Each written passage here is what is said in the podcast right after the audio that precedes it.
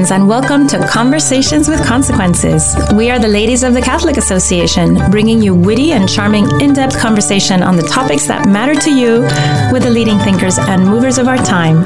Conversations with Consequences is part of the EWTN Global Catholic Radio Network. Our radio show is always a podcast, and you can listen by going to thecatholicassociation.org slash podcasts, or you can just go directly to wherever you listen to your podcasts. I'm your hostess, Dr. Gracie Christie. Welcome back to Conversations with Consequences. So glad to have you again this week. I want to mention that I received such a loving letter from uh, one of our listeners who said that this show mattered to her and that she felt that we were friends. And I, I was so touched. And we are friends. I, I pray for all of you, all of my listeners. And I do feel that, that we are friends um, and that we are embarked on this great project together to, to make the world a better place for everyone around us and everywhere that our voice reaches and and that our influence can be felt. So thank you, all of you, for, for joining us. Uh, at the bottom of the hour, my TCA colleague Ashley McGuire will be joining me. We are celebrating National Women's Month and National Women International Women's Day, and we'll be talking about that and also about Chris Rock, who shocked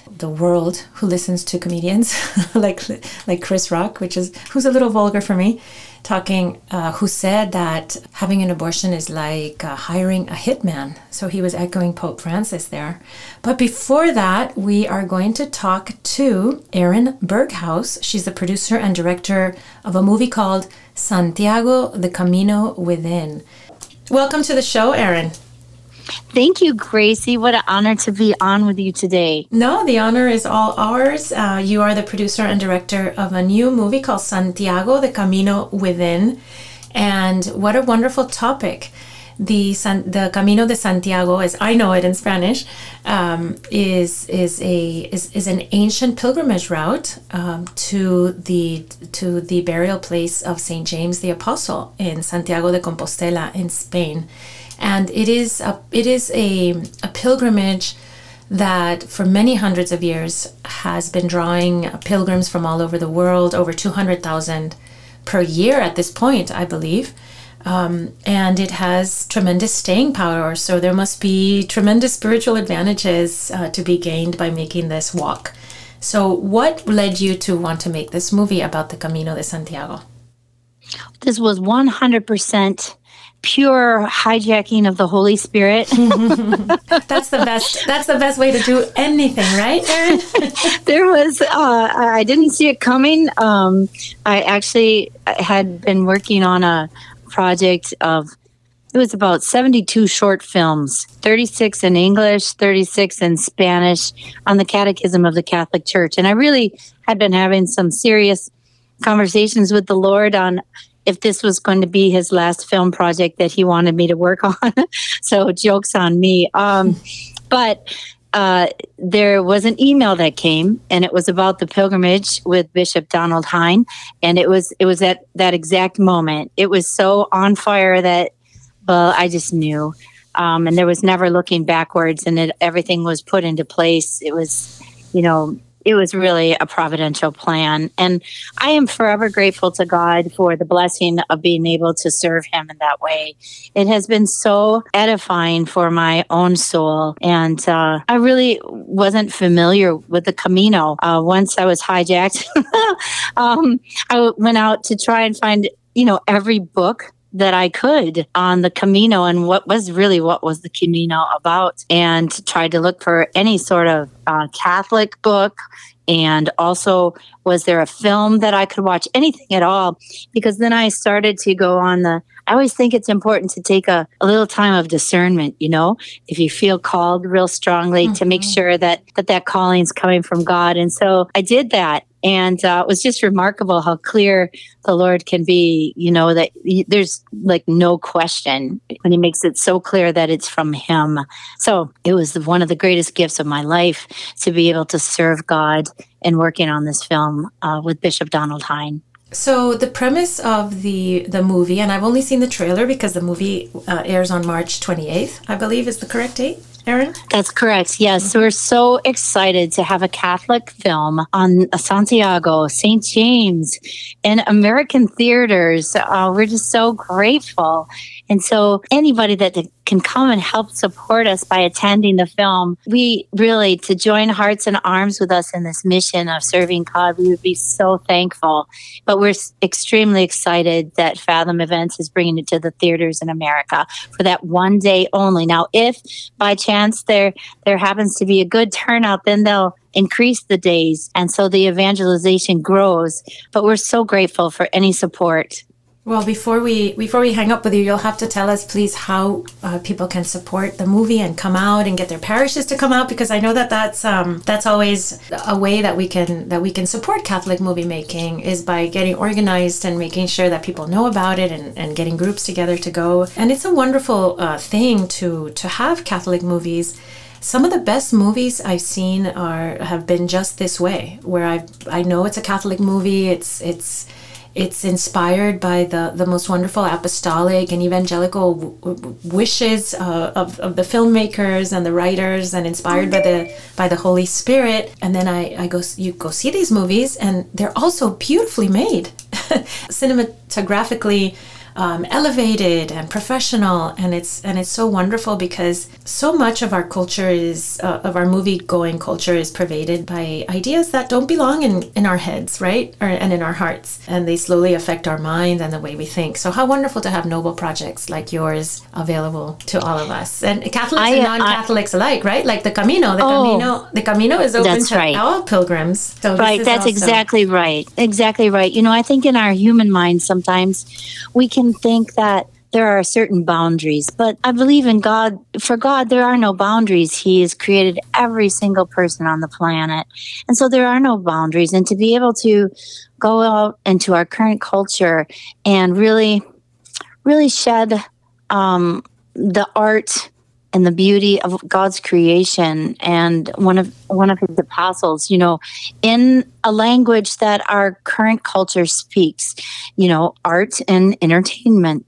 And so it's a language that is familiar and one that um that I do think that the general population um you know, they partake in that. And so it's a great blessing to be able to meet them where they're at. And that's one of the, the great gifts that Bishop Donald Hying has been given is that he has this this really divine ability to meet the viewer where they're at, no matter where they are in their life, whether they they know God or they have not yet learned about God or the Catholic Church, um, wherever they are. He has this just absolutely radiant gift of being able to meet them where they're at and and guide them along the journey.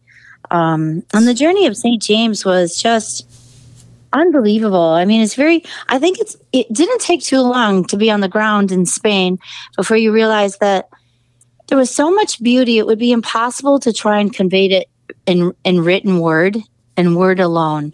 And I really believe, as a songwriter, it'd be really almost so impossible to convey it in a song, just a song.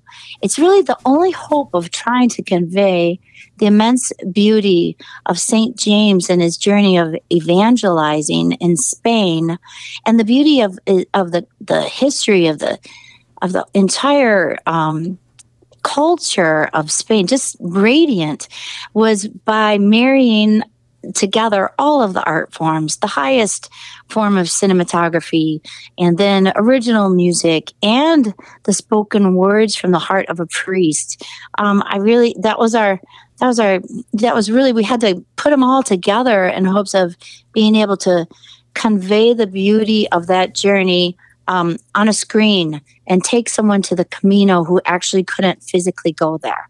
Pope Benedict XVI said about the Camino it is a way sown with so many demonstrations of fervor, repentance, hospitality, art, and culture, which speak to us eloquently of the spiritual roots of the old continent. Does that resonate with you, Erin? Amen. Amen. I mean, I just, when I was there, all I could think was I couldn't wait to, to come back and, and I dream of bringing my family, you know, all of the children and the grandchildren. Um, amen. I have learned so much from St. James. And And I have a deep devotion to Our Lady. And um, there's so many stories, Gracie, that I could tell you um, that God's really led me on the journey that that got me to the journey. um, but Our Lady was was definitely in there. The film begins in Zaragoza, where she appeared to St. James. And when she appeared to him, her message was one of encouragement to keep on keeping on. And how important that is, you know, for all of us in our daily lives. And then in the end, we actually ended in Muxía, um, another a, a, magnificent site where Our Lady appeared. And there's just so many places where she weaved and took our hands and led us on this journey. So I am forever grateful to God that in the service of my life to Him, that He allowed me to partake in this. It's just been a complete uh, blessing and edifying for my own soul. Let me ask you, Erin, who you who have drunk so deeply of the Camino, why go on pilgrimage? What's the purpose yeah. of a pilgrimage? What does God want from us? Why does why? I believe that God wants us to go on pilgrimage. I believe He wants that, but why does He want us? Well, I think that the, the, one of the most amazing things is we live in a world that's so full of noise, and all of our lives, right? And so from from every different direction we have noise. I think that the amazing thing about um, the pilgrimage and and specifically the com- the Camino was that you know it's it's physically challenging to do the Camino. It's it's not a take take a bus and get there immediately. You know, it's a journey. It's a step by step, and so it, when you have to have a physical exertion, and I do think there's a certain holiness that comes in walking the footsteps themselves, um, but when you have this physical exertion, and then there's a silence, there's there's nature there's the holiness of, of the footsteps of St. James. There's the beauty of the nature of the creation that you're walking in. And there's the destination to a holy site.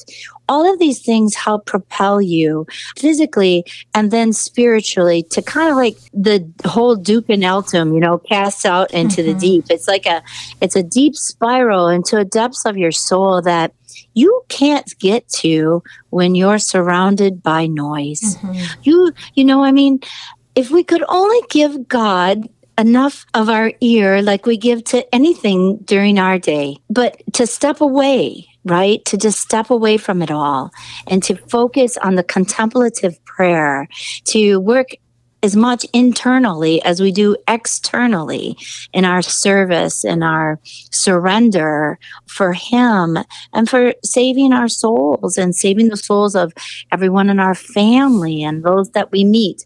Um, and these pilgrimages, they they help to fill our oil lamp. They help to they help to they help to have us hear God be with God and be recharged by God so that we can go out and shine in this world that can be so challenging. Um, but God is so magnificently beautiful and He sends us the saints to help us. And when we can go on a journey that is, that is the journey of St. James, you just cannot, it's not possible to go and return without being changed. If you're just joining us, you're listening to Conversations with Consequences on EWTN Radio. I'm your hostess, Dr. Gracie Christie, and we're chatting with Erin Berghaus all about a new film, Santiago, The Camino Within, coming to theaters March 28th. Erin, um, let me let me read you a quote from Bishop Hying, who leads the pilgrimage that's taking place in the movie and also narrates it.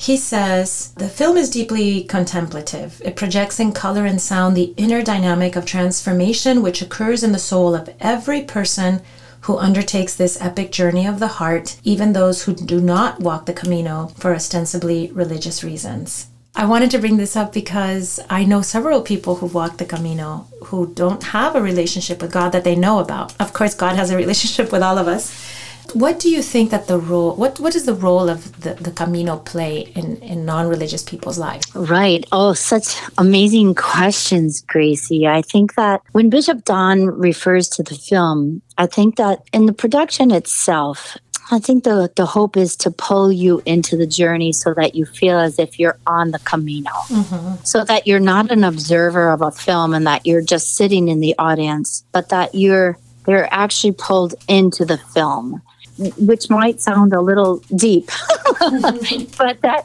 that really is the hope and so that we're, by the grace of God, able to open the door for you to experience the journey.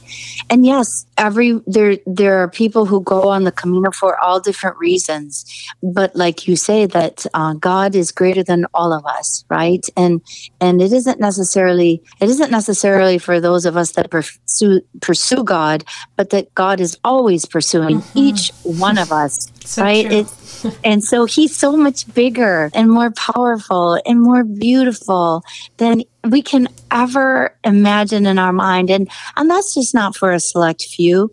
That's for every single person on the planet. And so, keeping that in mind, that God is continually pursuing and wants to bring mercy and love and beauty into the, the, lives and the souls of every single person, then how is it that we can go on a journey, on a pilgrimage, for whatever reason that we're called, and not have an effect by his beauty. Mm-hmm. And I just believe it's not possible. And so now, how a pilgrim might interpret that is going to be very reflective within them themselves but they'll they'll know that there's a difference right and they'll believe and see that there's there's something so much bigger than themselves so much bigger and more beautiful than themselves. And traditionally, in, in the many hundreds of years of pilgrimage history of the San, of the Camino de Santiago, the pilgrims very often in the past would walk for many months, sometimes years, to arrive at Santiago yes. de Compostela. And they were on the way. They they they very often lost all their belongings and became ill, and were basically traveling from hospital to hospital along the route. There's there, there were traditionally hospitals along the route to help the pilgrims and inns to get the pilgrims through. It was an extremely punishing um, pilgrimage for for many hundreds of years. You know, you, you, you put yourself at the mercy of robbers um, and and other criminals. So pilgrimage had this huge uh, difficulty attached to it. Why does pilgrimage have a difficulty attached to it that is not so great now, but still exists? I would say, and you know, I'm just a, a little tiny person, and so I don't know. I don't know that I have, you know, the great answer to that. But if the question is why, why do we why do we consider a pilgrimage difficult now? I think that really our restraints aren't necessarily, or I should say, our threats. Our threats aren't necessarily robbers. Uh, mm-hmm. Uh, it's a very safe journey. I think that really the real bondage becomes time. Mm. Time, and in a certain sense, we can we can partake in creating these bondages that these chains that stop us from pilgrimages, right? We can say, oh, we can't do this, we can't do that, we can't get away, I have to do this. And then little by little, those things grow and they become the most important things and it becomes more difficult to break away. But and then also there's the and I can only speak personally. I mean, you might think, well, how could I as a mother of six and Nana to seven, how do I step away and go on a pilgrimage? Right? But the truth is that how do I be a good Nana? How do I be the best mama? How do I be the best person for Christ if my oil lamp isn't full?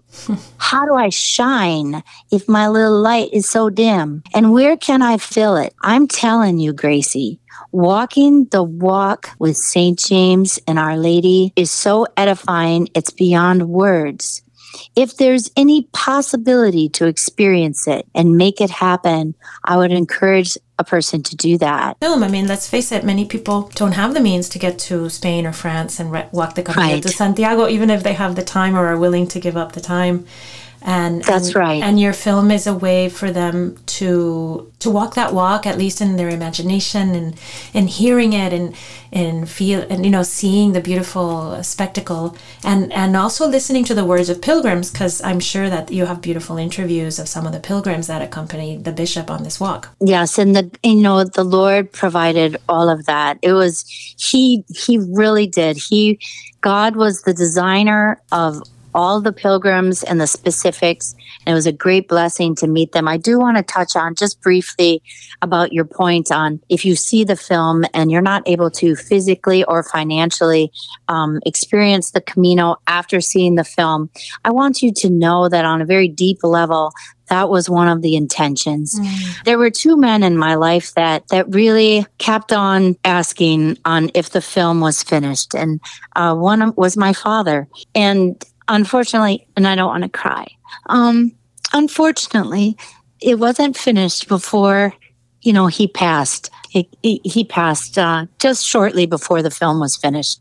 And one of the last, I think it was the last text, and he was 84, and it was the last text that he sent to me, and he was going in for procedure. And he said that, Oh, I'm so hoping that I'll be able to carry a backpack and go on a journey. And, and so it was really his age and his health that would have prohibited him from going. Um, and so it was his spirit that really fueled me in the end, along with my pastor, passed away about a month after that. He was a huge proponent of the Camino. Both of those, both of those men were just really so instrumental in I think in the last portion of the production of the film and getting it all together. And so my heart goes to the people, whether through, you know, physical, um, special needs or financial constraints that we want to take you to the Camino. We want to be allowed to bring you um, to the Camino so that you can experience the beauty of St. James through the film. Well, Erin, you made me cry because my father just died, and he. Oh, I'm sorry. And Gracie. he was paralyzed with ALS for the last couple of years of his life, and and um, and so all his pilgrimages after after his paralysis were done in his in his heart and. Yes. But uh, you know, and, and and and I'm really glad you bring this up because the pilgr every pilgrimage is a recapitulation, a reiteration of our life pilgrimage, right? Our journey that yeah. that starts before birth, when God when God thinks us into existence, and then and then is hoping. God is just hoping for us to come back to Him, to travel that path back, that pilgrimage path, and and come home to Him. How wonderful that your film reiterates that beautiful dance, no, between God and His created creature, who He calls home. Amen, Gracie. And, you know, one of the symbols along the Camino is the shell. And what it, it, what it reminds me of and what we talk about not that i know that the history of the shell is interpreted this way but what it reminds i can speak for myself is that in a shell there are all the all the rivets you know that lead to the end to the mm-hmm. one end mm-hmm which in our hearts is is heaven which is god. And time is time is a blink of the eye, right? And this life, this way, this journey, this camino of our soul, it we all have different paths and yet we are here to help each other to get to heaven, mm-hmm. to get to the greatest treasure of all. And we pray that our fathers then, Gracie, we pray that our fathers are in heaven and that we that we will join them one day, right? And um St. James, you know, I, I didn't know St. James. I, I really didn't know him at all. And um, when I first prayed and began, it's been a few years now, to St. James, I wanted to get to know his heart because if God is calling me to make a film, how could I make a film when I don't feel that I, I know someone? And so many contemplative, deep prayers to try and get to know the heart of St. James. And I feel within my own heart, I feel well, I love him. I love him. I feel he's one of my best friends. And I feel that the saints are just waiting for us to reach out to them. They just want to be asked to you know, help us in our journey. And so, of course, I have to say today, on this day I think one of the one of the PR um, individuals for that works for us for marketing for the film said that it's National Women's Day today, and so I want to give a shout out for Blessed Mary. nice. on National on National Women's Day because at the end of our days, really, the greatest prayer is for for us to receive the grace to be the tiniest reflection of Our Lady. And um, so, the greatest, the Mother of God, uh, how blessed we are to be women. Just really really ask for the grace to be the slight, just the tiniest reflection of her beauty and to give everything that we are and that we have to God. And she so loved St. James and she so encouraged him. So it's just such a great blessing to be on the show with you today, Gracie. Well, Erin, I, I can't imagine anyone who has listened to this interview who will not be making every effort to go to the film and bring all their friends and family. So tell us how that they can do that. Well, thank you so much because that will be helpful to us. I mean, we would be so grateful because it is a huge gift from God to get the film in the theater. And now we must fill the theaters so that we can create more Catholic films so that the film distributors will pick up Catholic and Christian films films to have in the theaters. Um, and so, yes, you can go to Ahava. It's A H A VA Ahava Productions.com. That's our website. You'll see right when you land there, you'll see a little trailer and you'll see that you can go to Santiago. There's, you know, press kits and there's um, information there that if you want to print posters, uh, the tickets are sold through Fathom Events, and you'll see that on there as well. Fandango will start selling tickets. There's different platforms that sell tickets. There are about, I think there's 869 theaters across the United States that will be holding the film on the one day only on March 28th. It, we really feel also it's a great gift during Lent to be able to offer this to people during Lent. So your support means everything to us. You can help us by by coming and by praying and by bringing a friend. We would be so grateful because we are all in this together. Well, one thing one thing I've done in in other occasions like this with Catholic movies, and maybe our listeners would like to try, is go to your parish priest and the administration of your parish and arrange a movie night, and you know sell tickets after mass and and bring a whole you know whole carloads of, of friends to watch these catholic movies i do i do believe very strongly that um, we have to be part of the general culture of the wider culture and what better way to do it than with movies made by people like you on subjects like this. So thank you very much, Erin, for joining us today on Conversations with Consequences. Thank you, Grace. It was such a blessing to meet you today.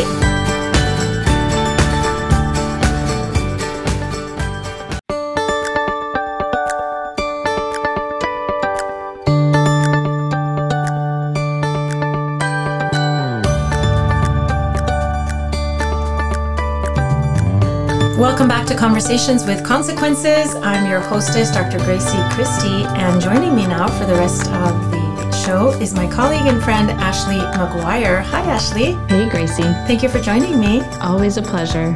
Today we have a couple things to talk about. We want to talk about the fact that when we are recording this, it's International Women's Day, and we want to spend a few moments on that, on the significance of International Women's Day and some of the craziness that's gotten attached to it. And before that, I wanted to ask you about a piece you're working on that uh, has to do with Chris Rock, who's a comedian. And I have to tell you right from the top, I don't know anything about Chris Rock. I believe another comedian hit him in the face recently, and that was a big deal. I can't even go further than that. But Chris Rock made some interesting comments about abortion that have that blew people away apparently. So tell us about it and why it's significant. Well, it's funny. I don't watch Chris Rock either. I'm not into most comedy. Uh, I feel like it's always so vulgar. Mm-hmm. Um, and I'm certainly not, you know, commending his Netflix special to our listeners. But I do actually think, and you can find this, you know, on Twitter, there's clips of it in, you know, different news articles because it was actually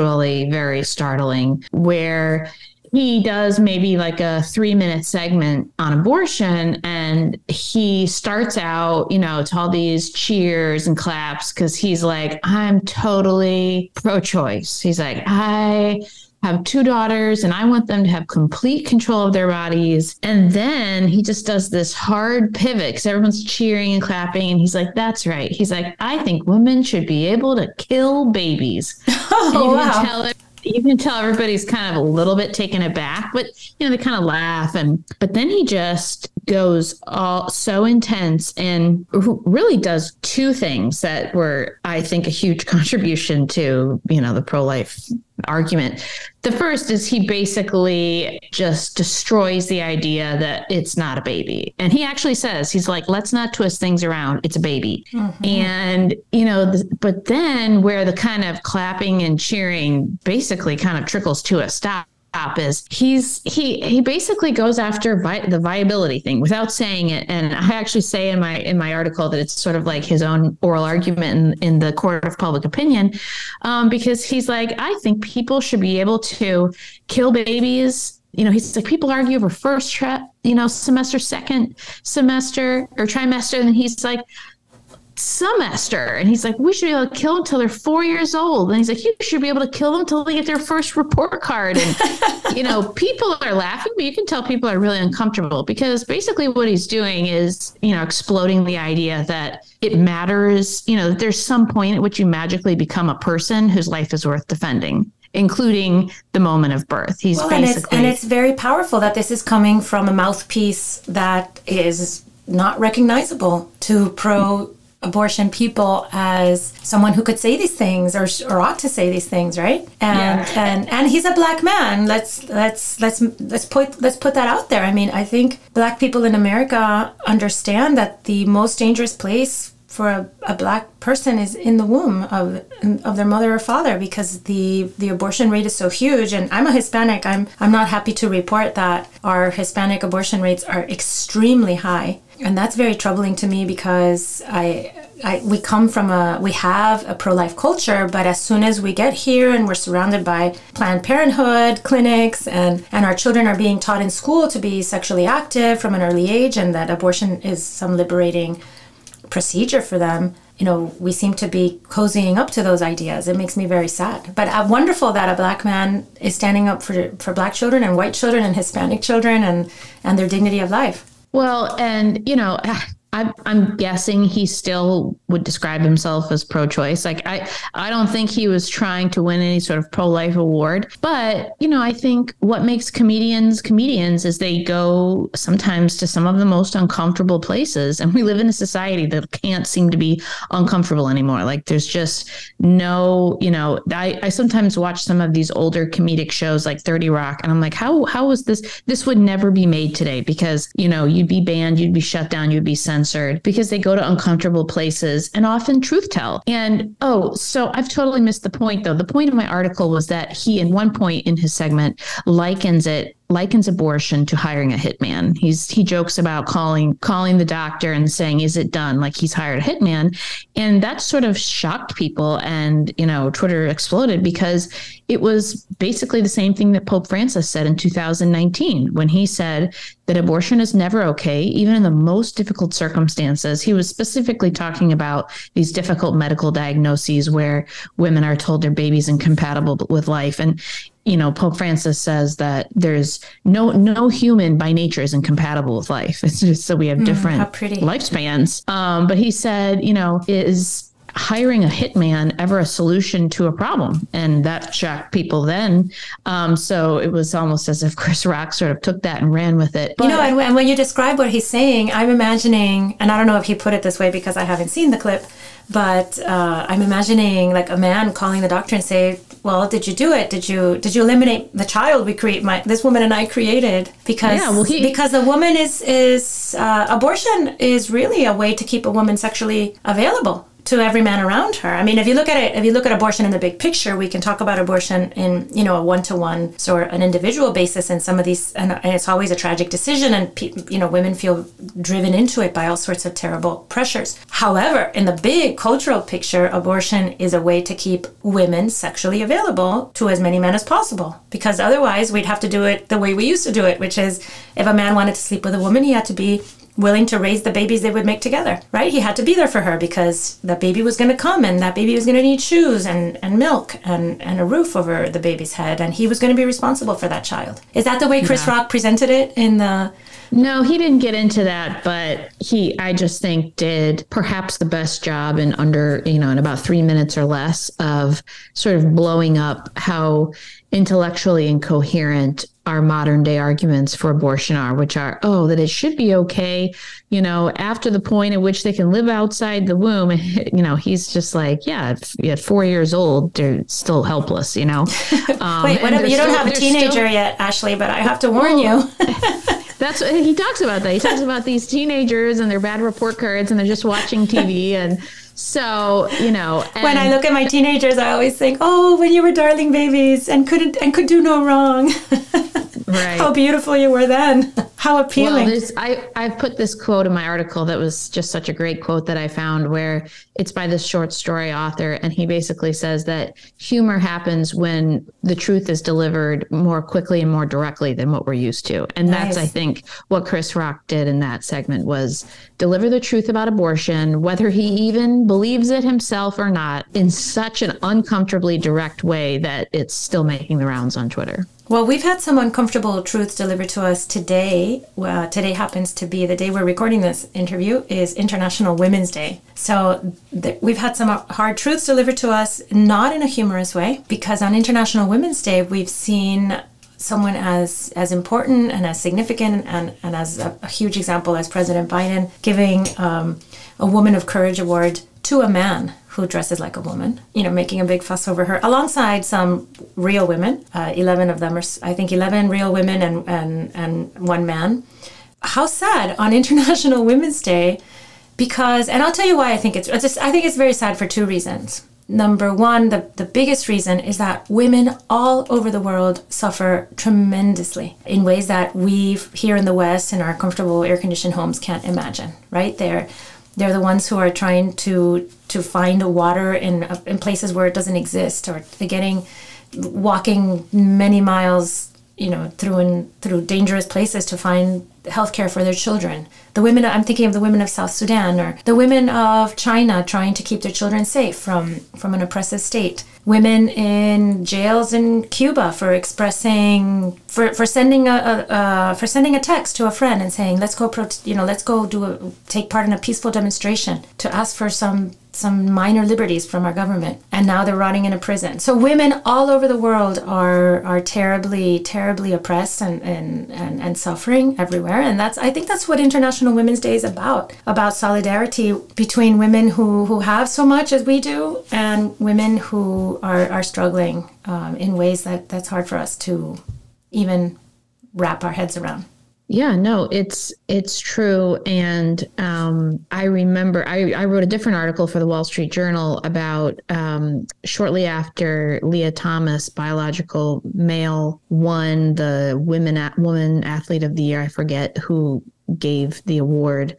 Then going into the post office and seeing that to commemorate Title IX, the part of the civil rights legislation that really sort of carved out a space for women's sports had a picture of a woman swimmer on there and just this sort of schizophrenic this, the the stamp actually showed a woman's uh, not him it showed a the picture it's like an outline of a woman's head with swimming goggles on uh-huh. and i uh-huh. think it had that for a few other sports but it, it's just we live in a schizophrenic time where um, we're both uh, sort of supposedly supposed to be promoting women and the sisterhood and um, these genuine ways that women can really um, accomplish greatness and achieve greatness while at the same time watching them be torn down, ironically, by something that feminism has gotten behind.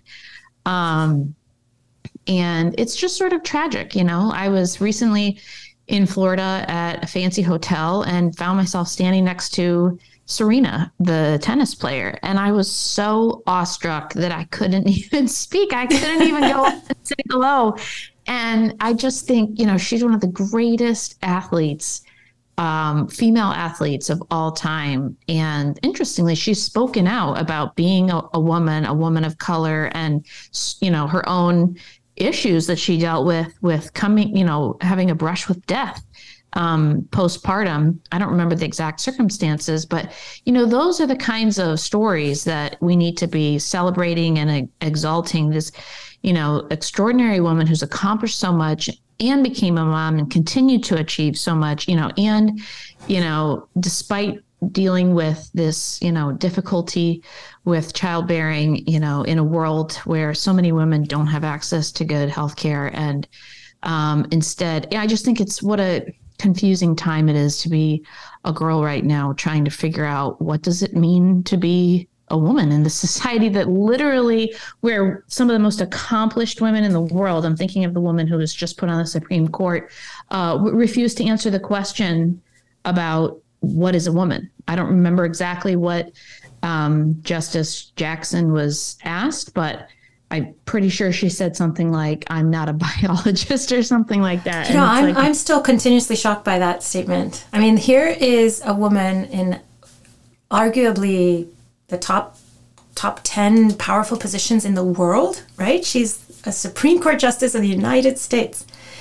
And she refuses to say what a woman is because she refuses. It's obviously you don't have to be a biologist to know what a woman is.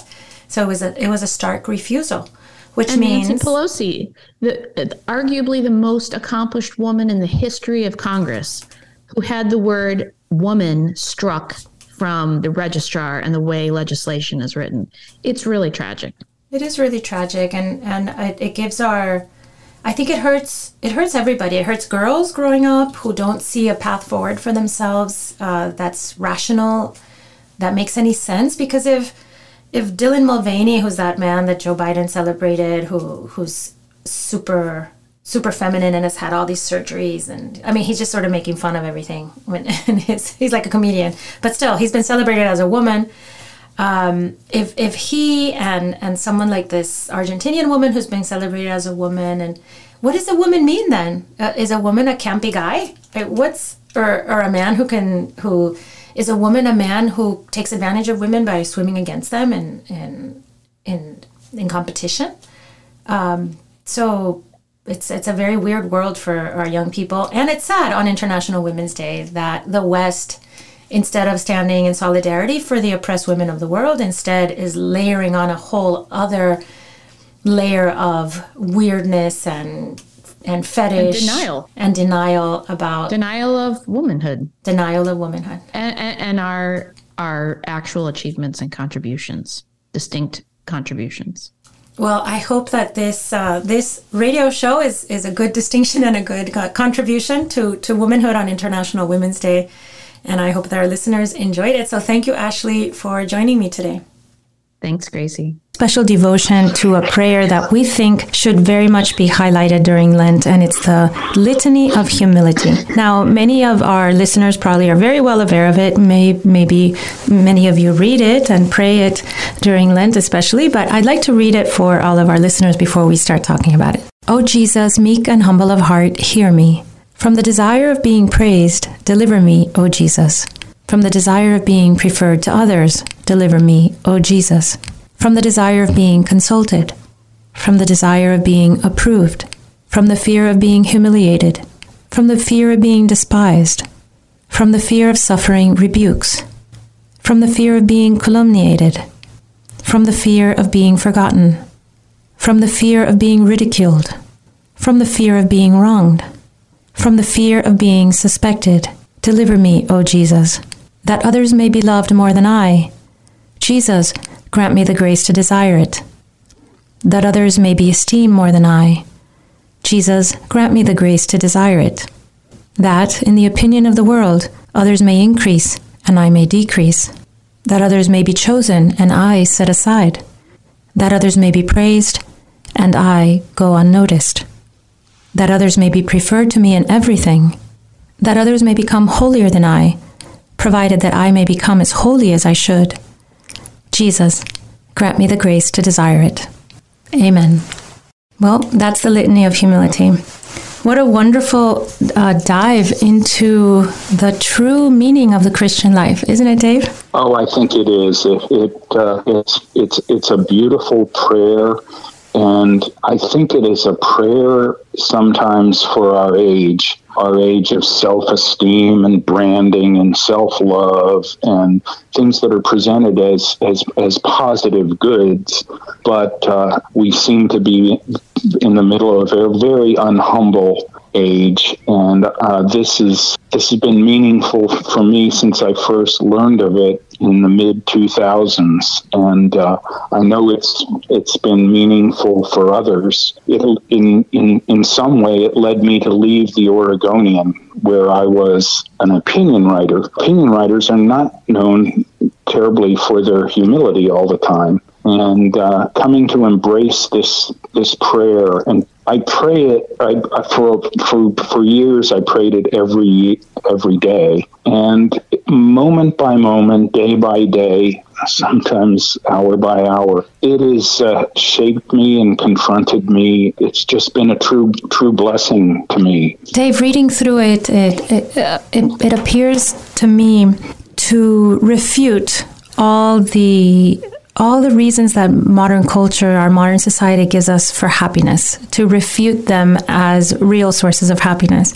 Because if we're being, if we're asking Jesus to grant us the desires of our hearts, and the desire of our heart is to lose that desire for praise, for inclusion, for for being um, admired, and also to to lose that fear of being as it says, uh, forgotten or ridiculed or wronged or suspected.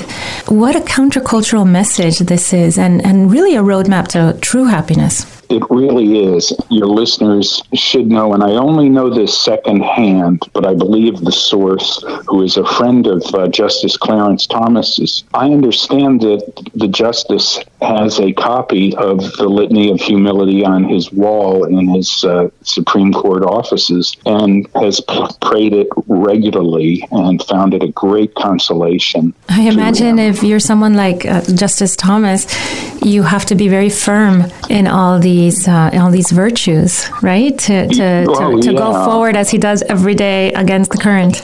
Especially in, in coming out of the vicious assault on on him. That can harden a man's heart. He's gone to the right place with this litany of humility. And now, Father Roger Landry offers us, as is customary, a short and inspiring homily to prepare us for this Sunday's Gospel. This is Father Roger Landry. It's a joy to have a chance to ponder with you the consequential conversation God wants to have with us tomorrow on the third Sunday of Lent. The church has its focus on the life changing conversation Jesus has with a Samaritan woman at a well. Jesus, the Good Shepherd, promised that he would leave all of his other sheep behind and go in search of whichever sheep of his was lost. This Sunday, we see him putting that truth into action in his encounter with the Liz Taylor of her day, who had married five times already and was then living with a sixth man who was not her husband. She was a symbol of what had happened to her Samaritan people, which had intermarried with five succeeding invading nations and had begun to worship their gods, but who are now pretending to worship the one true God, but not doing so according to the covenant in Jerusalem, but in their own mountain, Mount Gerizim. The woman's behavior had led to her being ostracized, as was evidenced by her going alone to draw water at the well at high noon, at the height of the piercing sun, when no one else, for obvious reasons, would have been there. Had she gone at the cooler times in the morning or late afternoon, she would have been the butt of criticism from other women for her past and present. Jesus went to her waiter at the most brutal moment of the day. His conversation with her, not only did he break two social conventions, that Jews never spoke to Samaritans at all, and that men never spoke to unrelated women alone. But he went there mostly to teach her, and through her us, about two essential realities of the spiritual life God's grace, symbolized by the living water Jesus describes, and our desire or thirst for that water. Upon the cross, Jesus said, I thirst. His whole life was an insatiable quest to give us that spring of living water gushing up within us to eternal life. Just like our body can't exist without water, The human body is, in fact, 72% water. Neither can our soul survive without this living water. Jesus, through whom, through whom both our body and soul were created, knows both realities and came as the divine physician to give the needed soul sustaining remedy both to that woman as well as to each of us. What exactly is that living water? It's nothing short of God's divine life, what we call in theology the indwelling of the Blessed Trinity. The reference to water is obviously a link to baptism with the gift of spiritual affiliation that it brings. But the connection doesn't stop there. In one part of the gospel, Jesus identifies living water as the presence of the Holy Spirit. In another, he identifies it with his own presence, the Holy Eucharist. The living water refers to all of these realities the presence of God in the soul as a result of the sacrament. Jesus wants to give us this living water divine filiation of the Holy Spirit, of his life giving flesh and blood, of the indwelling of the Blessed Trinity. But his will is not enough.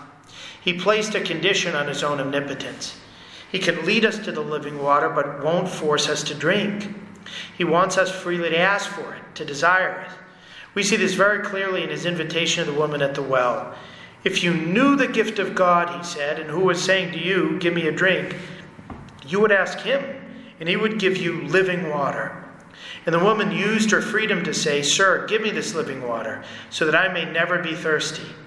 In the same way as God thirsts for us, we must have a thirst for him. In Psalm 63, this thirst for God is highlighted.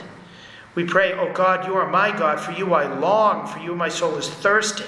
My body pines for you like a dry, weary land without water. That's what God wants to help us say to Him. My soul pines for you. Give me that water. He wants us to grasp that just as man doesn't live on bread alone, so we can't live on H2O alone. We need living water too, and must thirst for God more than we do for water, just as Jesus calls us to labor more for the living bread he gives us than we do for the food that perishes. If we really thirst for God, certain behaviors will follow. We will pray as much and as well as we can. We'll get to know God much better in sacred scripture. We'll make the sacrifice to cross the deserts of human life to adore Him and receive Him in the Holy Eucharist as often as we can. We will seek to quench His thirst in those who are needy. This is just a start. Many of us, however, will honestly admit that we don't really thirst for God like we ought to, like a man in the desert would thirst for water. Rather than having, our, having hearts out of which flow rivers of living water, our hearts can be stony, stubborn, and lifeless. Like Moses struck the rock in the desert and it gushed forth water, as we'll see in this Sunday's first reading, God wants to strike such hearts so that the rivers of Christ's love can flow. But He first needs us to ask for it, to give us willing permission, give Him willing permission. Our spiritual life is a little like a family that gets a company to come drill a well in their yard. Often they need to burrow through layers of rock and various geological formations to tap that underground stream or aquifer. But that's only the beginning.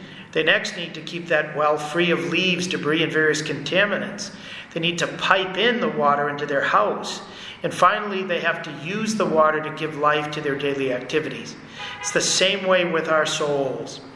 We need to ask God to drill the well, to burrow through the various rocky strata, to go deep, to tap that source of living water in baptism. We need to keep the well clean of toxins, sin, and the various debris that can clutter it up. We have to get that living water pumped into the various rooms of our life and put that water to use. We need to drink that water and have it fill our souls, to use it to cleanse ourselves, to bathe in it, and to irrigate the various gardens of activity that characterize our life.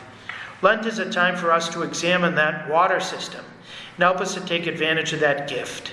It's the season to help us allow the water to flow unimpeded through prayer, through fasting, which helps us to clean the pipes of spiritual rust, and through almsgiving by pouring out the living water of Jesus to others. Lent is a time in which, like the Samaritan woman, we leave our precious jug behind and are filled with living water as we begin to allow that gift to overflow and irrigate the world. In the last book of the Bible, in which Jesus speaks to us from within the heavenly Jerusalem, he re- reiterates what he said to the Samaritan woman.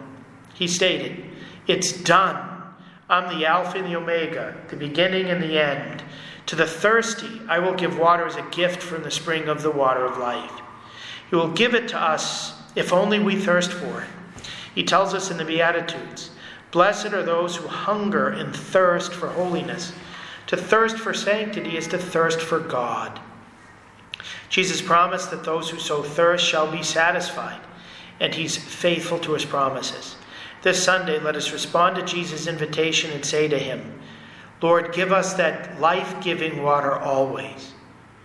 Let's thirst for him. Praise be Jesus Christ.